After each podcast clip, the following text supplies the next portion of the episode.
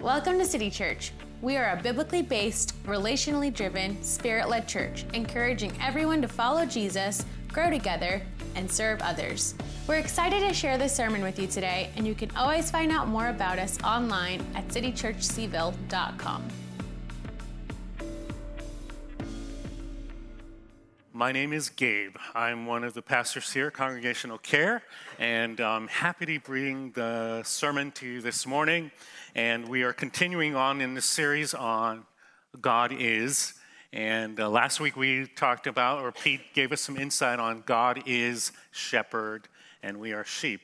Um, before uh, coming in uh, for the first service, Pastor Pete asked me, uh, Keith asked if I was ready to bring the fire this morning.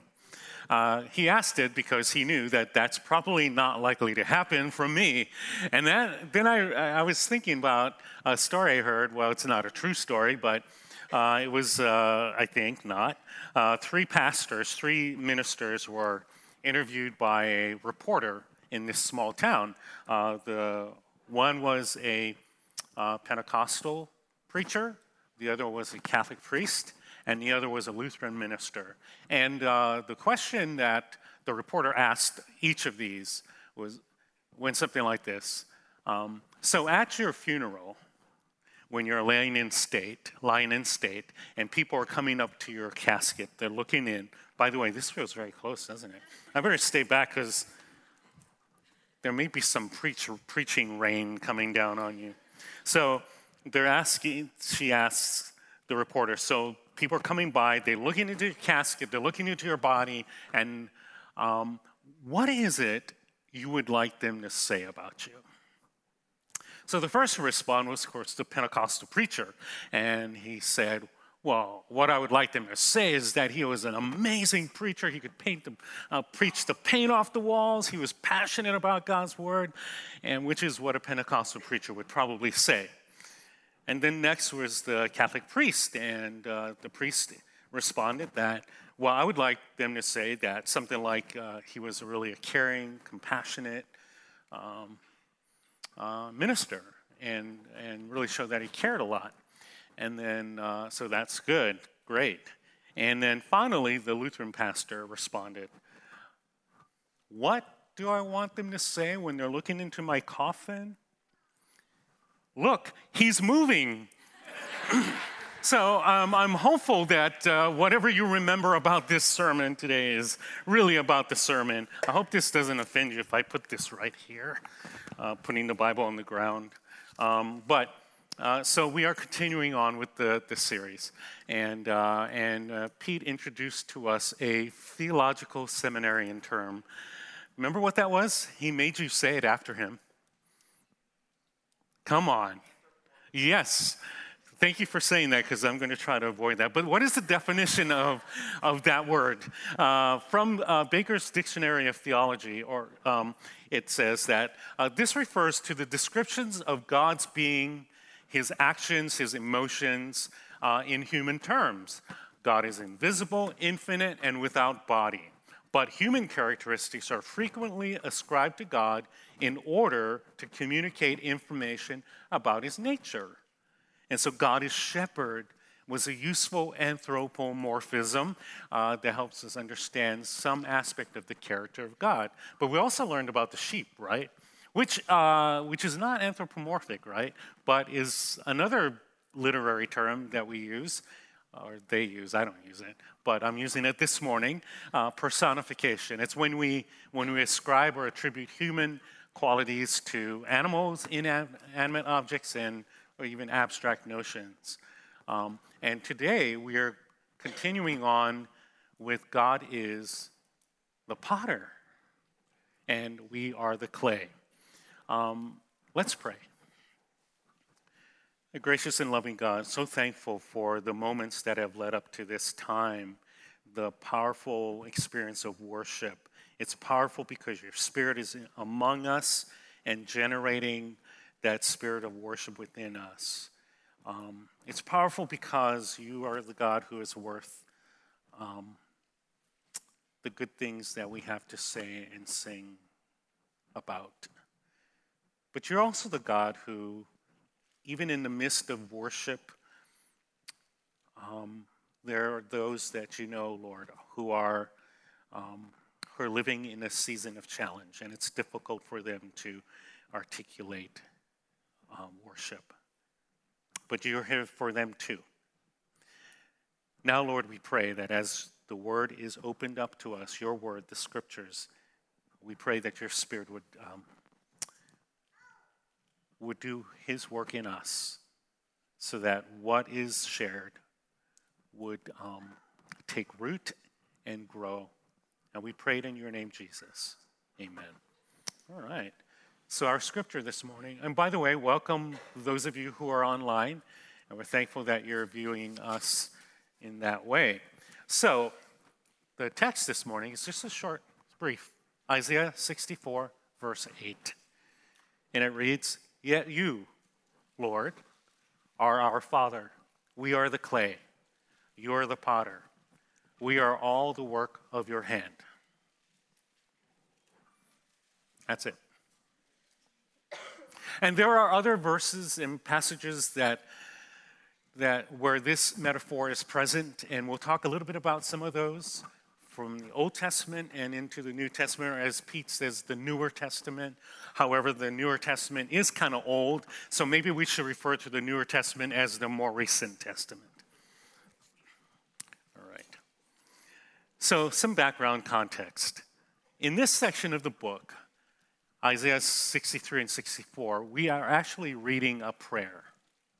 And this prayer is reflective of a people who, who are anticipating a return to their homeland, to Jerusalem, to Zion. These people had been living in captivity for generations under the Babylonians first, and then the Assyrians, and then the Persians. And so it's been a long, long time. And now they are anticipating a return to their homeland. And, and you would think that uh, there was just a, a unified one voice, but there isn't. In fact, the prayers reveal that there are factions because there are different voices in the prayers. Uh, go back and do a closer read of Isaiah 63 64. So, what are the voices that are, that are praying here? Well, some would pray exclusively for Jerusalem. Others would pray for redemption for all tribes of Israel. And there are those whose sole concern was the temple and their rights. There are others who felt that the, only the descendants of the original covenant community should receive God's attention and blessing. And finally, there were activists that demanded a return to political power and military strength that will win the respect of all nations. It feels like things haven't changed from then till now, right? We have these different voices that are that are that are praying. Well, my hope this morning is uh, is that as we think through these things, that our voices would truly be one when we pray. You, Lord, our Father. We are the clay, you are the potter. We are all work, the work of your hand. Now, by the time Isaiah comes onto the scene as a prophet in the 8th century BCE, um, the pottery enterprise had already been well developed. I mean, it's thousands of years before Isaiah comes onto the scene. Uh, we think about the Neolithic Revolution when humanity moved from being a food gathering society to a food producing society, which created the need for storage, among other things, right? And this need um, created the need for storage containers.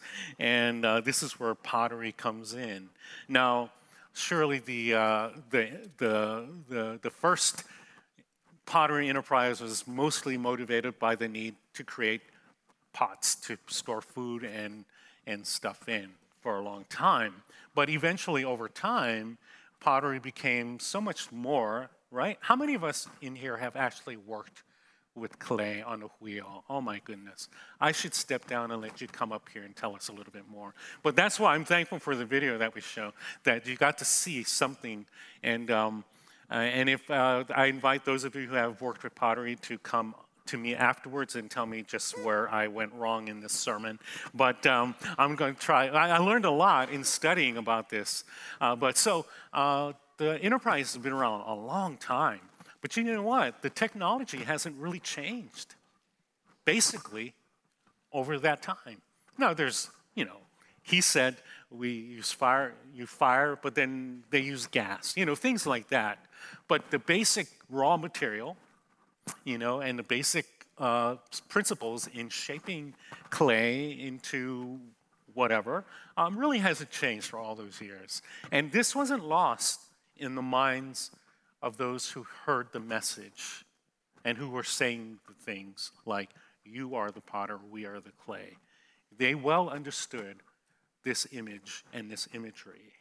And hopefully this morning we can understand something a little bit more when it comes to the imagery, the anthropomorphism, and the personification. Now, while they well understood the imagery, doesn't mean that they actually necessarily all agreed, right? We just read the prayer, um, read about the prayer. Um, so let's begin with the with clay. Let's talk about clay. We can talk about the raw material of clay, its chemical properties, etc which is really very interesting. Uh, for example, the clay material at that time in that area uh, was known as thixotropic. I don't know if I'm saying that right, but you can correct me afterwards. And these are the clays that become more plastic and softer the more the potter works them, but hardens quickly when allowed to stand. We can also talk about the characteristics of pottery in the Palestinian region uh, during the Iron Age 2, which is when uh, Isaiah was prophesying, Iron Age 2, um, again in the 8th century BCE onward. Isaiah, uh, these were characterized by refined design elements, as well as a large. I wish I had pictures. I should have had pictures for you. But these are, by, by this time, you saw lots of um, decorative um, elements on the, the pottery, but you also saw the pottery shapes themselves, um, not just basic urns and pots and all these, but they were, they, they were done in shapes of animals, uh, things of nature, uh, sometimes whole animals, sometimes animals as handles, you know, some real intricate stuff by this time. So, in the minds of those who are saying, You are the potter, we are the clay, this is what was on their mind. They, they, they had, by this time, understood pottery to be something um, more developed.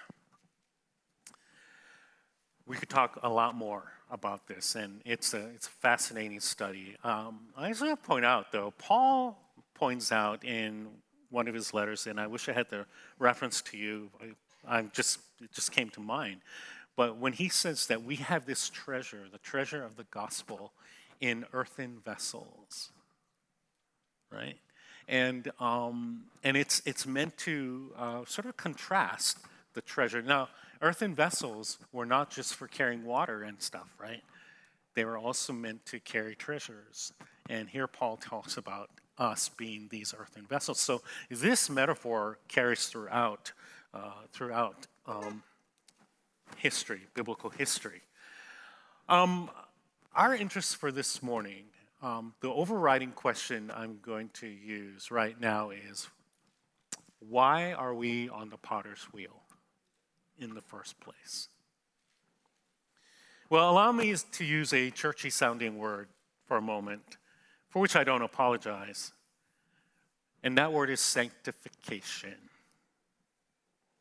And what is that? What it means to be in the process of sanctification is simply to live into our identity and purpose of God's children. There's a lot that goes into who we are as followers of Jesus, as those of us who have committed to follow Jesus. And there's a lot that goes into our purpose as God's children.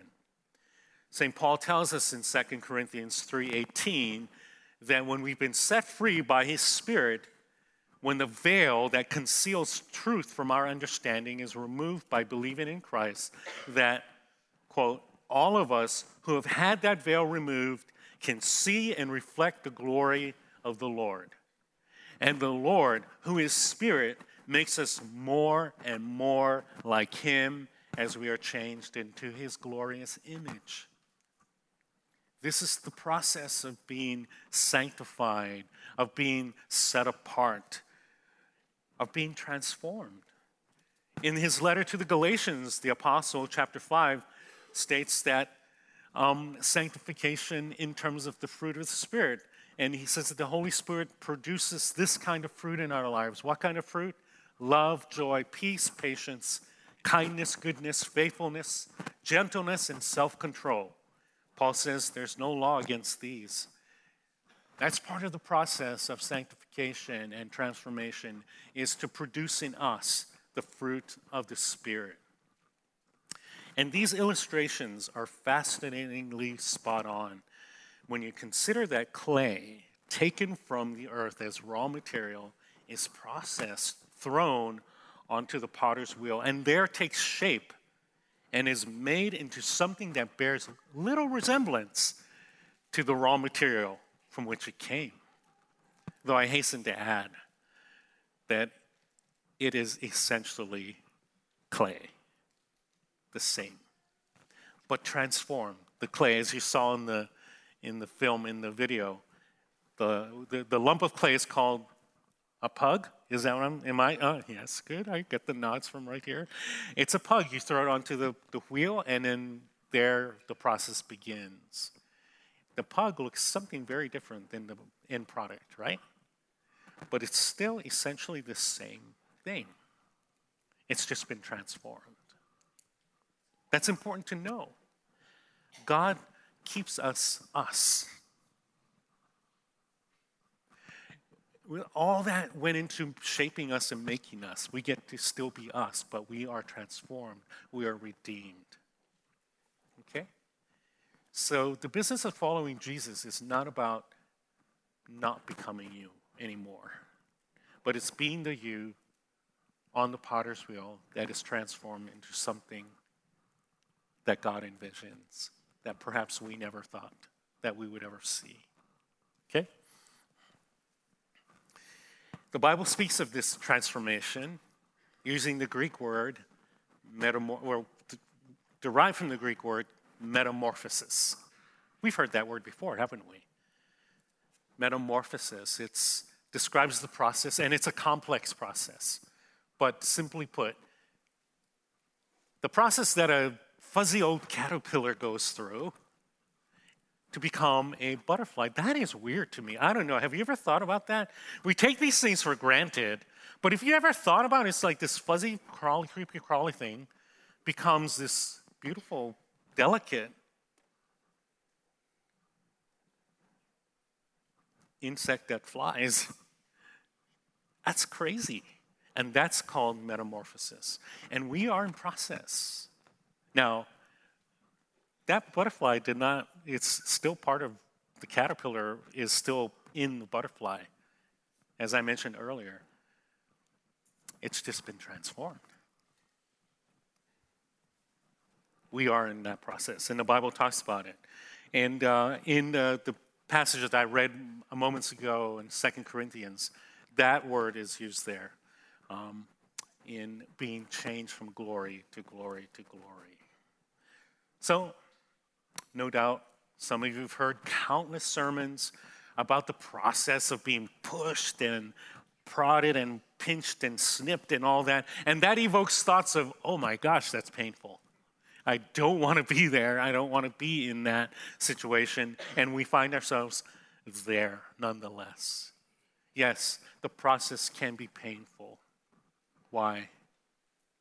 The pain may Maybe because God is trying to work some, some stuff out of us that needs to be worked out.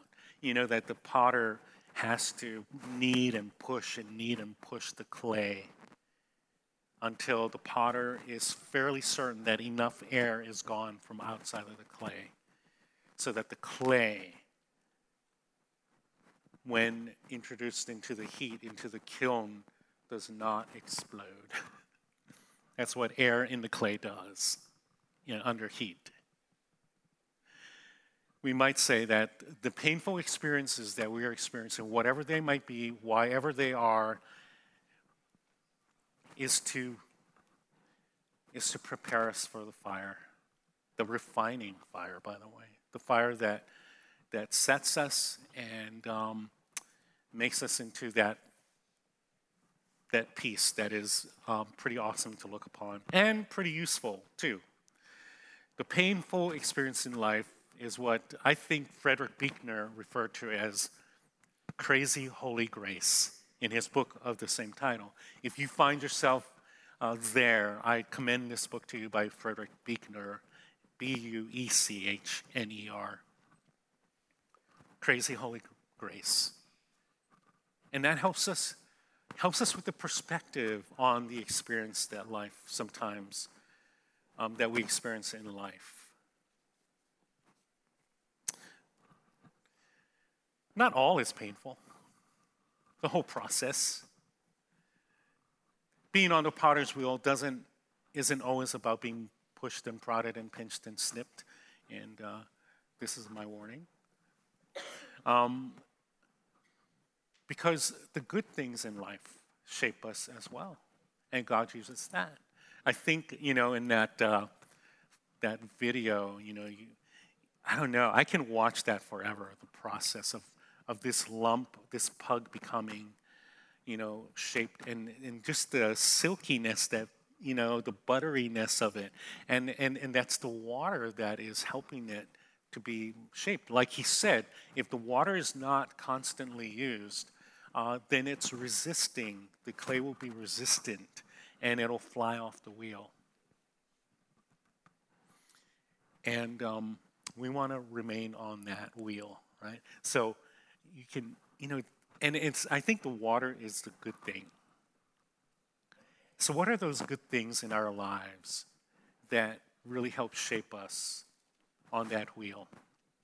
Well, I think of the community of faith that is meant to be life giving. When we gather on a Sunday morning like this and we are offered the opportunity to lift our voices in worship, I think of the community of faith when we're in smaller groups, in life groups. I think of the community of faith when we're in Bible studies and prayer groups. Whenever we come together, wherever we come together, wherever life gets to touch life, even in one on ones.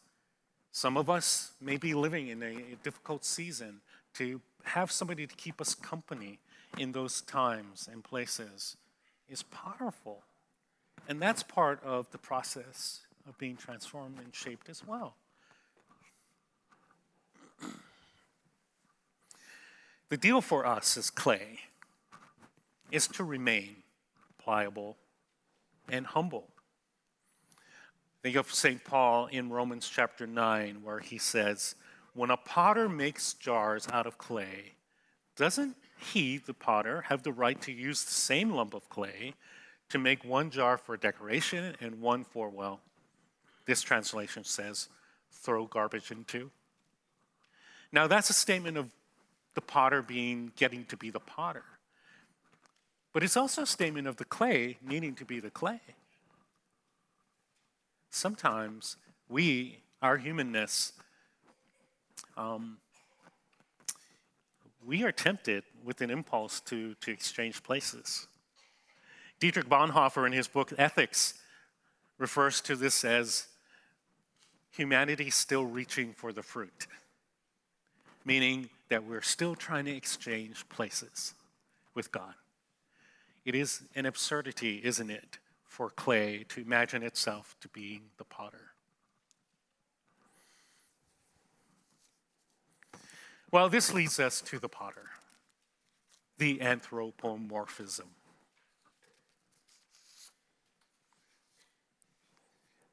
From our passage, let's read it again. Let me read it again.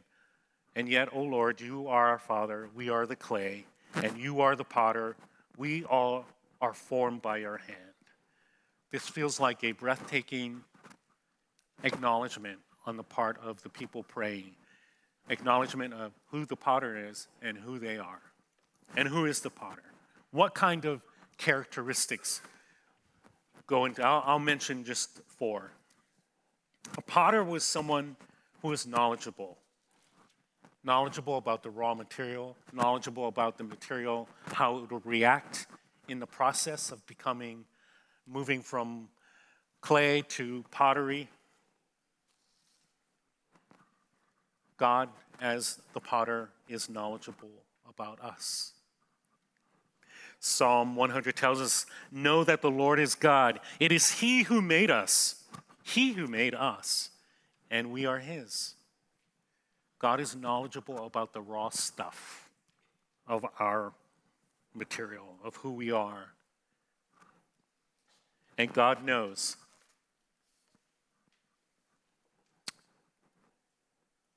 what the process will do and how we'll respond and react in the process and what we need, what kind of pushing and pinching and snipping is necessary to get us to the place that he envisions.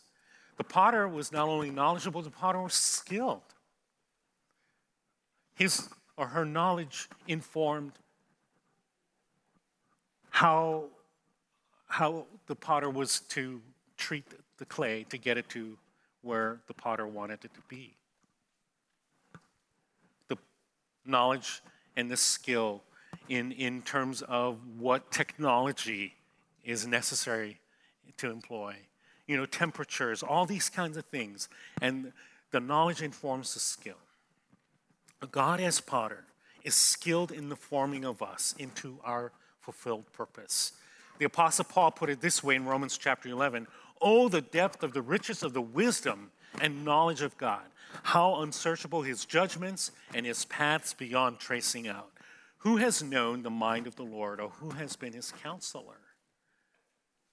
Potter is knowledgeable, is skilled, but the potter was also creative.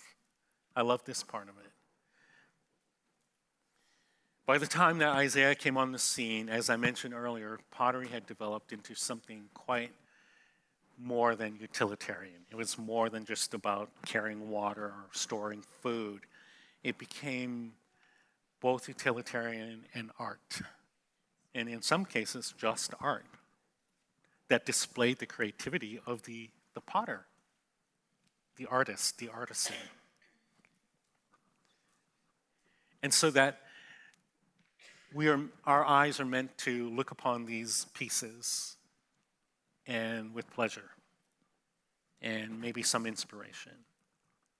God takes what is raw and creates something beautiful out of it. I mean, look at creation.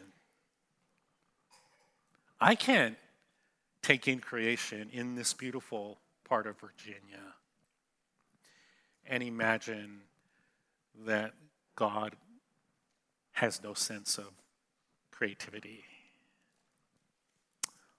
I look at the faces here, and I cannot imagine that God has no sense of creativity, if not sense of humor.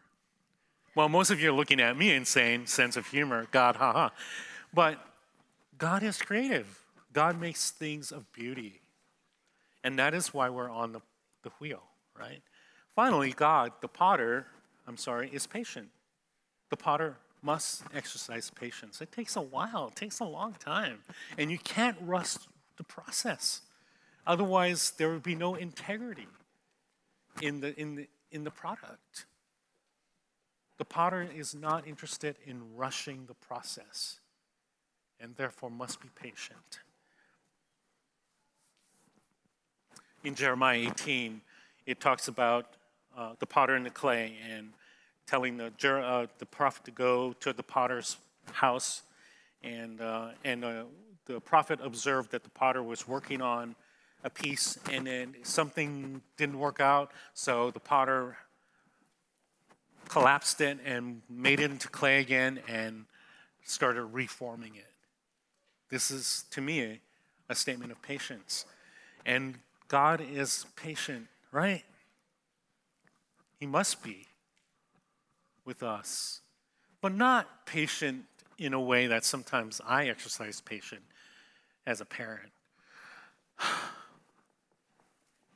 You know, I'm waiting, but I'm not patient. You know, I'm just like, come on, come on. You know, God doesn't exercise patience out of frustration, but out of what he sees in front of him, the end product.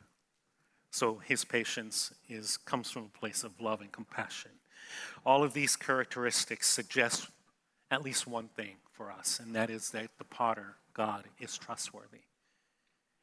I'm going to invite the worship team to come down because I'm at just about a minute before I need to be done. Because guess what? I have to go out there and do this same thing uh, when, when the songs are over. Um, the potter is good, the potter is trustworthy.